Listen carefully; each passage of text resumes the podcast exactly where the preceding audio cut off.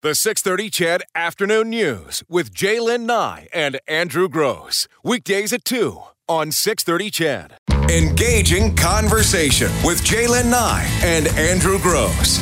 Breaking news with Eileen Bell and sports with Morley Scott. This is the Afternoon News on 630 CHED, Edmonton's breaking news and conversation station.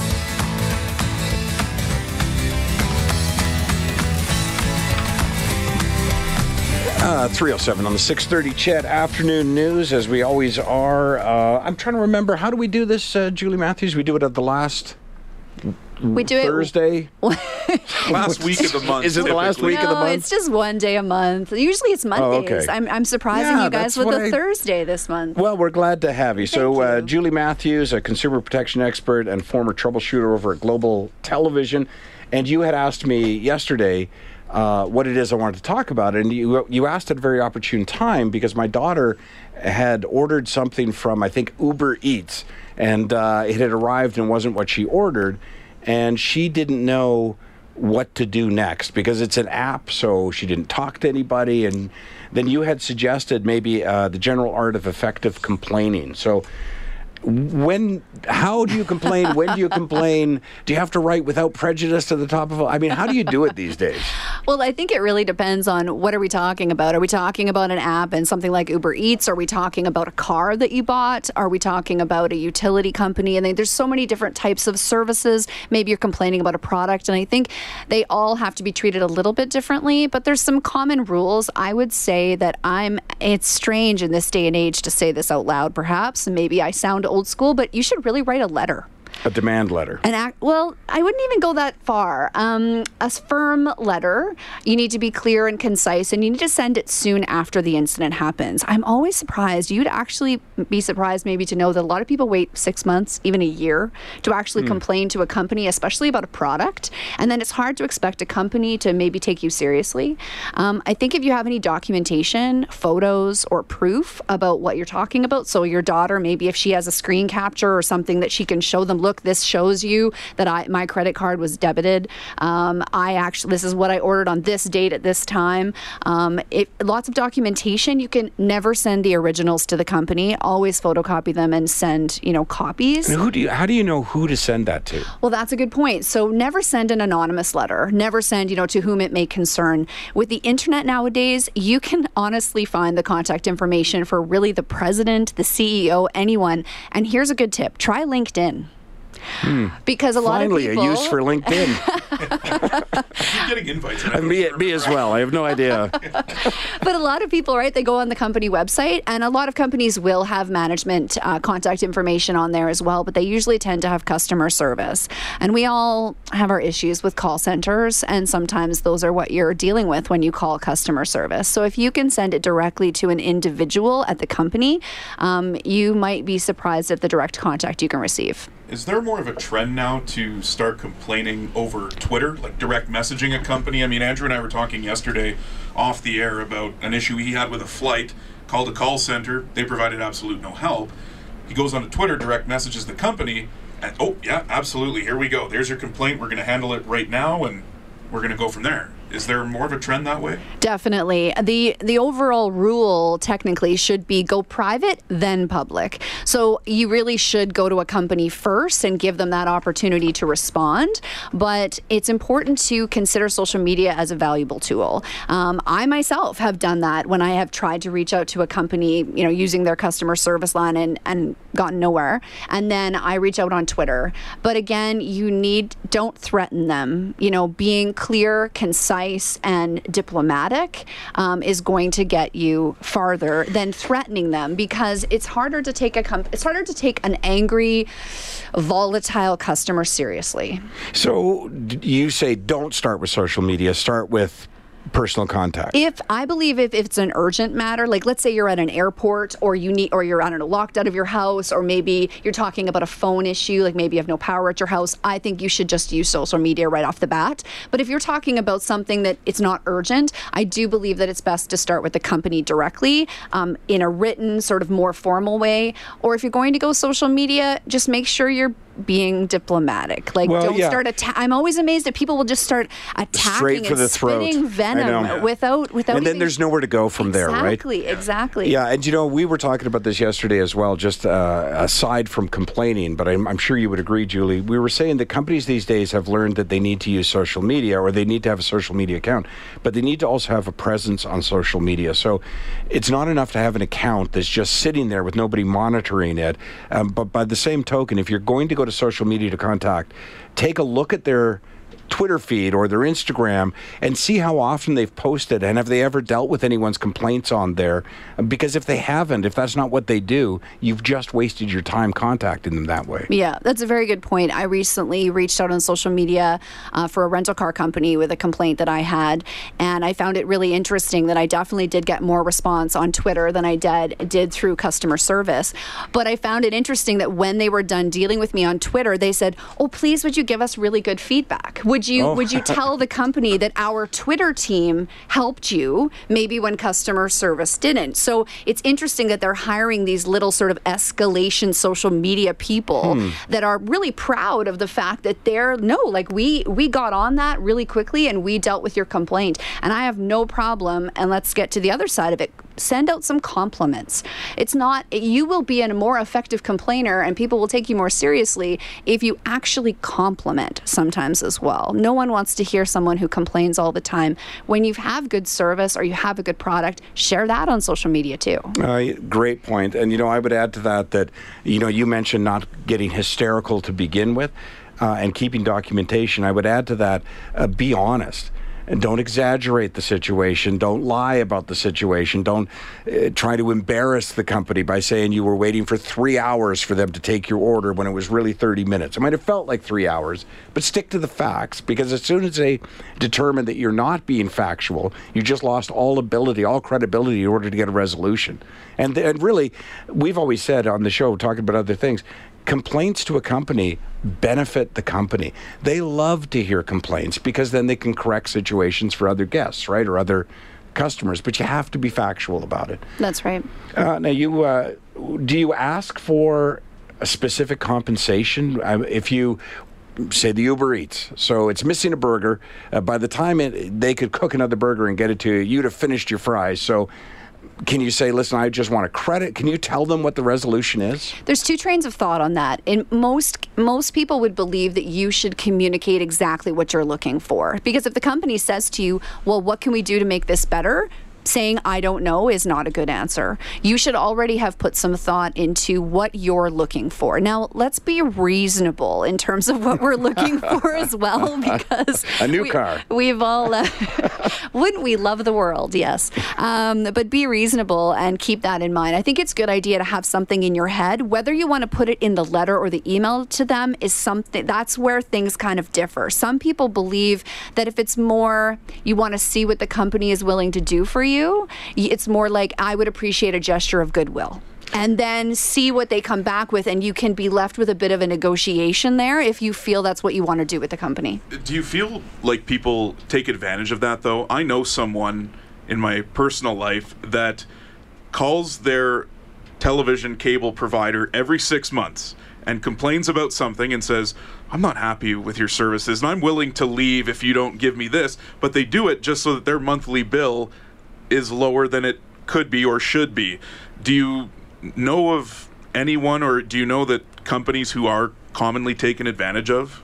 I think there is a way to work the system for sure. And I think that's why people should be reasonable when they're dealing with companies. I do, however, from what you just said, I would go the other way and say, how many no- loyalty discounts are there out there that utility companies and telecommunication companies have that they never tell any of us about? and if we call in, they're suddenly going to go, oh, and we can give you everything you're currently getting for $10 less a month. So, yes, I don't believe someone should be doing that all the time, but there's so many loyalty discounts out there that we're not being told about unless we call in. So maybe he's really not taking advantage of them. He's just getting all those loyalty discounts. Boy, that is The is system Mil- yeah, he's he's he's accessing what they already are secretly offering, kind of. That is so true, uh, including, by the way, your credit card. You can phone your credit card company and say you don't like the rate of interest. And if you've been a customer of that card for some time, they'll often lower the interest rate for you. You don't even have to tell them why you'd like the interest raised or lowered. Just tell them you'd like it.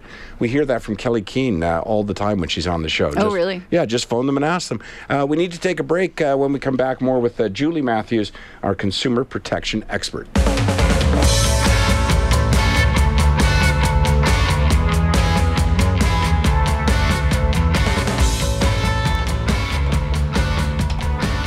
All right, we're sitting down and talking with, now I sound a little tinny. We're sitting down and talking with Julie Matthews, consumer expert. I missed a word there somewhere. Consumer protection. Protection expert. expert. There you go. And former troubleshooter with uh, Global Television. So uh, we had this story yesterday or the day before, whenever you and I were texting one another, um, and you said, Have you read this story? And I happen to be reading it right at this moment. And this one, I think many of our listeners could identify with. There's, there's a senior in Calgary who was paying her Fido bill, and the bill was $70.81. But she was in a bit of a hurry, perhaps wasn't wearing her reading glasses, and she paid the company $7,081. She just moved the decimal. But she then spent months trying to get this money back. So pick up that story. What are you to do if you have overpaid a company and are simply not getting resolution from them? Well, it's interesting. When I was troubleshooter, I did a story on a similar issue. It was not seven thousand dollars though, and in, in that case, they hadn't moved the decimal. Here's something that could happen maybe even even more easily for us. You know, when we go into online banking and we choose from the drop down menu, what if we pick the wrong company? That's what she did. Hmm. She sent it to, and she had kept an old payee in there that she didn't even pay anymore. So she sent money to Epcor or AltaGas or someone, an account that had been closed, but it still actually disappeared, went into the Took the money? Yeah. and then she couldn't get it back. Um, and so I learned from that is obviously be careful on online banking and obviously remove old accounts off of your drop down menu on online banking. But in terms of what she did in that case, very unusual because it took months, and that poor woman was dealing with cancer um, right. at the same time as well. So there were a lot of extra challenges that family was dealing with. But really, she did, it sounds like, all the, right, the right things. things, you yeah. know, she contacted the company. I, I can't tell from the story if she'd reached out on social media or not, but I know her family was involved, so they might have tried. Let's face it, this might be a good example where sometimes people feel like they have no other result than the media. I mean, that's, that's why. Troubleshooter was a, was Yep. very successful. I'm sure here on 630 CHED, you get you know story ideas and things Mm-hmm. from people because sometimes you can do all the right things, but how can you make them listen? And it's unfortunate sometimes when the media has to get involved or things have to be escalated on social media.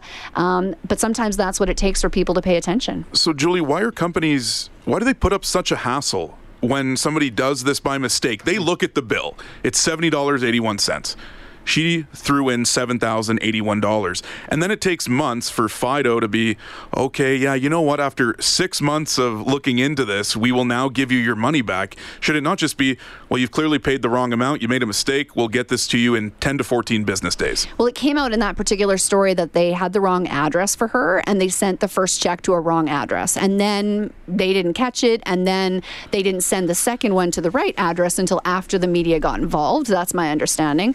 Um, but why didn't they get right on it? And if the media can get involved and solve it that quickly, that means the company could have fixed it right away. The general rule of thumb is when you're dealing with a large company, you can't expect a refund before the next billing cycle. That that would be an unreasonable request for the most part because their systems are so large and it can take a long time for them to kind of, you know, make it make it through the system and kind of figure all of that out. But really, one billing cycle should be reasonable. So that's the rule of thumb then. It is. Give them a billing cycle. Yes. And, and you know, another lesson to be learned here, and it's, it's, you sort of said it as a throwaway, but it's actually really important.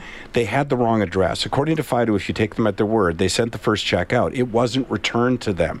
So it just went to an address that she previously lived at. They're not saying that Fido made a mistake and sent it to some address they made up. She wasn't keeping her contact information current, so therefore it went to the wrong address. And I've certainly done that myself where I've gotten a T4 sent to a Calgary address because I haven't worked for these particular people at T4A in 10 years or 20 years, and that's where I lived. So you have to sort of keep on top of that as well. There's some shared responsibility here, but certainly Fido should have paid that out much sooner than they did when they when she they, you know when she let them know she hadn't gotten the check. Yeah. And, you know, she was probably dealing with a call center. And I throw out a couple of interesting little tips. When you're dealing with a call center, there's it's interesting to remember that they work on a timed system, and that can actually work in your favor. So call center agents are often measured by how many calls they can handle in an hour. So if you're willing to spend the time and continue Really? to negotiate out a little bit. and wait them out a little bit, um, you might actually they might want to get rid of you so that they can move to the next call. So it is something to keep in mind. I mean, I've got a theory. Tell me Yeah. if this is true. Sure, Because. I, I don't think that anyone's ever told me or confirmed for me that this is true. And perhaps one of our listeners works for one of the Telus, Rogers, whoever, uh, one of the carriers. I've been told that there's certain magic words that whoever you get on a call center line, that you say the magic word and you'll be escalated to somebody who has more authority to handle your call. And one of the magic words is cancel. So if you're they're not resolving and you say, "Well, you know what? I'll just cancel my account." Typically, it's not the person you're talking to who says, "Okay, fine, I'll put through the paperwork." They say, "I'm going to move you to the to this person who can handle that for you."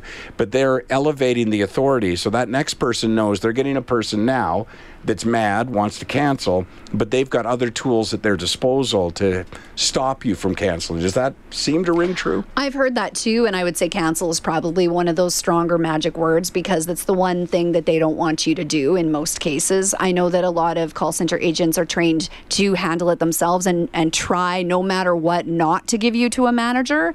Um, but if you can wait them out and tell them that you want to cancel or you want you've been a loyal customer, I find loyalty tends to be a good word to use with them as well because they they do want to maintain that for customers. Um, yeah, I, I really I don't mind waiting it out on a call center and really just insisting. I don't either. I actually like, you quite know what? enjoy it. You know what? I've got a lot of time today. I I would I'm going to need to speak to a manager, and I have no problem. And a lot of them, it's important to know, call center agents in a lot of companies are actually prohibited from hanging up on you. Really? Now, if you are swearing Unless you're at abusive them, or- right? yeah, yeah. But if you're not, they're actually not allowed to hang So up how on you. fast do you escalate then? Because that you know you mentioned earlier not losing it off the top, and I wouldn't mm-hmm. recommend losing it at any time. But I tend to like say I've got a problem with a hotel room, I will start with the front desk, and then I will go to the front desk supervisor, then I'll go to the general manager. But I don't walk up and ask for the general manager. I try and because if you have nowhere to go, if you start with the general manager and he she says no, you're done. So how do you weigh up when escalation is the next step? I think it comes down to again that urgency. Are you at a hotel and do you need that answer? Is it about something you need right now or is this a product that you're emailing in about or a service? I would say like the things that used to come to me as troubleshooter, I would have said 2 weeks. 2 weeks for a response from the company hmm. is kind of reasonable unless we're talking about something more urgent. If you're on site and it's something urgent, I 24 hours I think is lots and if you're still not getting what you need, then I think it's okay to go to management. Again, you're not doing anything wrong. You're just Right. accessing the system. You're not blowing your top. You're, you're you're being firm. You're being polite. You're being diplomatic. You're just communicating your concerns. Would would you recommend? Uh, I'm curious now because I love TripAdvisor reviews, but oftentimes I'll read a review where I'll wonder why that wasn't settled before the person got home and wrote the review. So, would you recommend? You've gone on vacation, you've come home, there were a couple of issues you weren't happy with.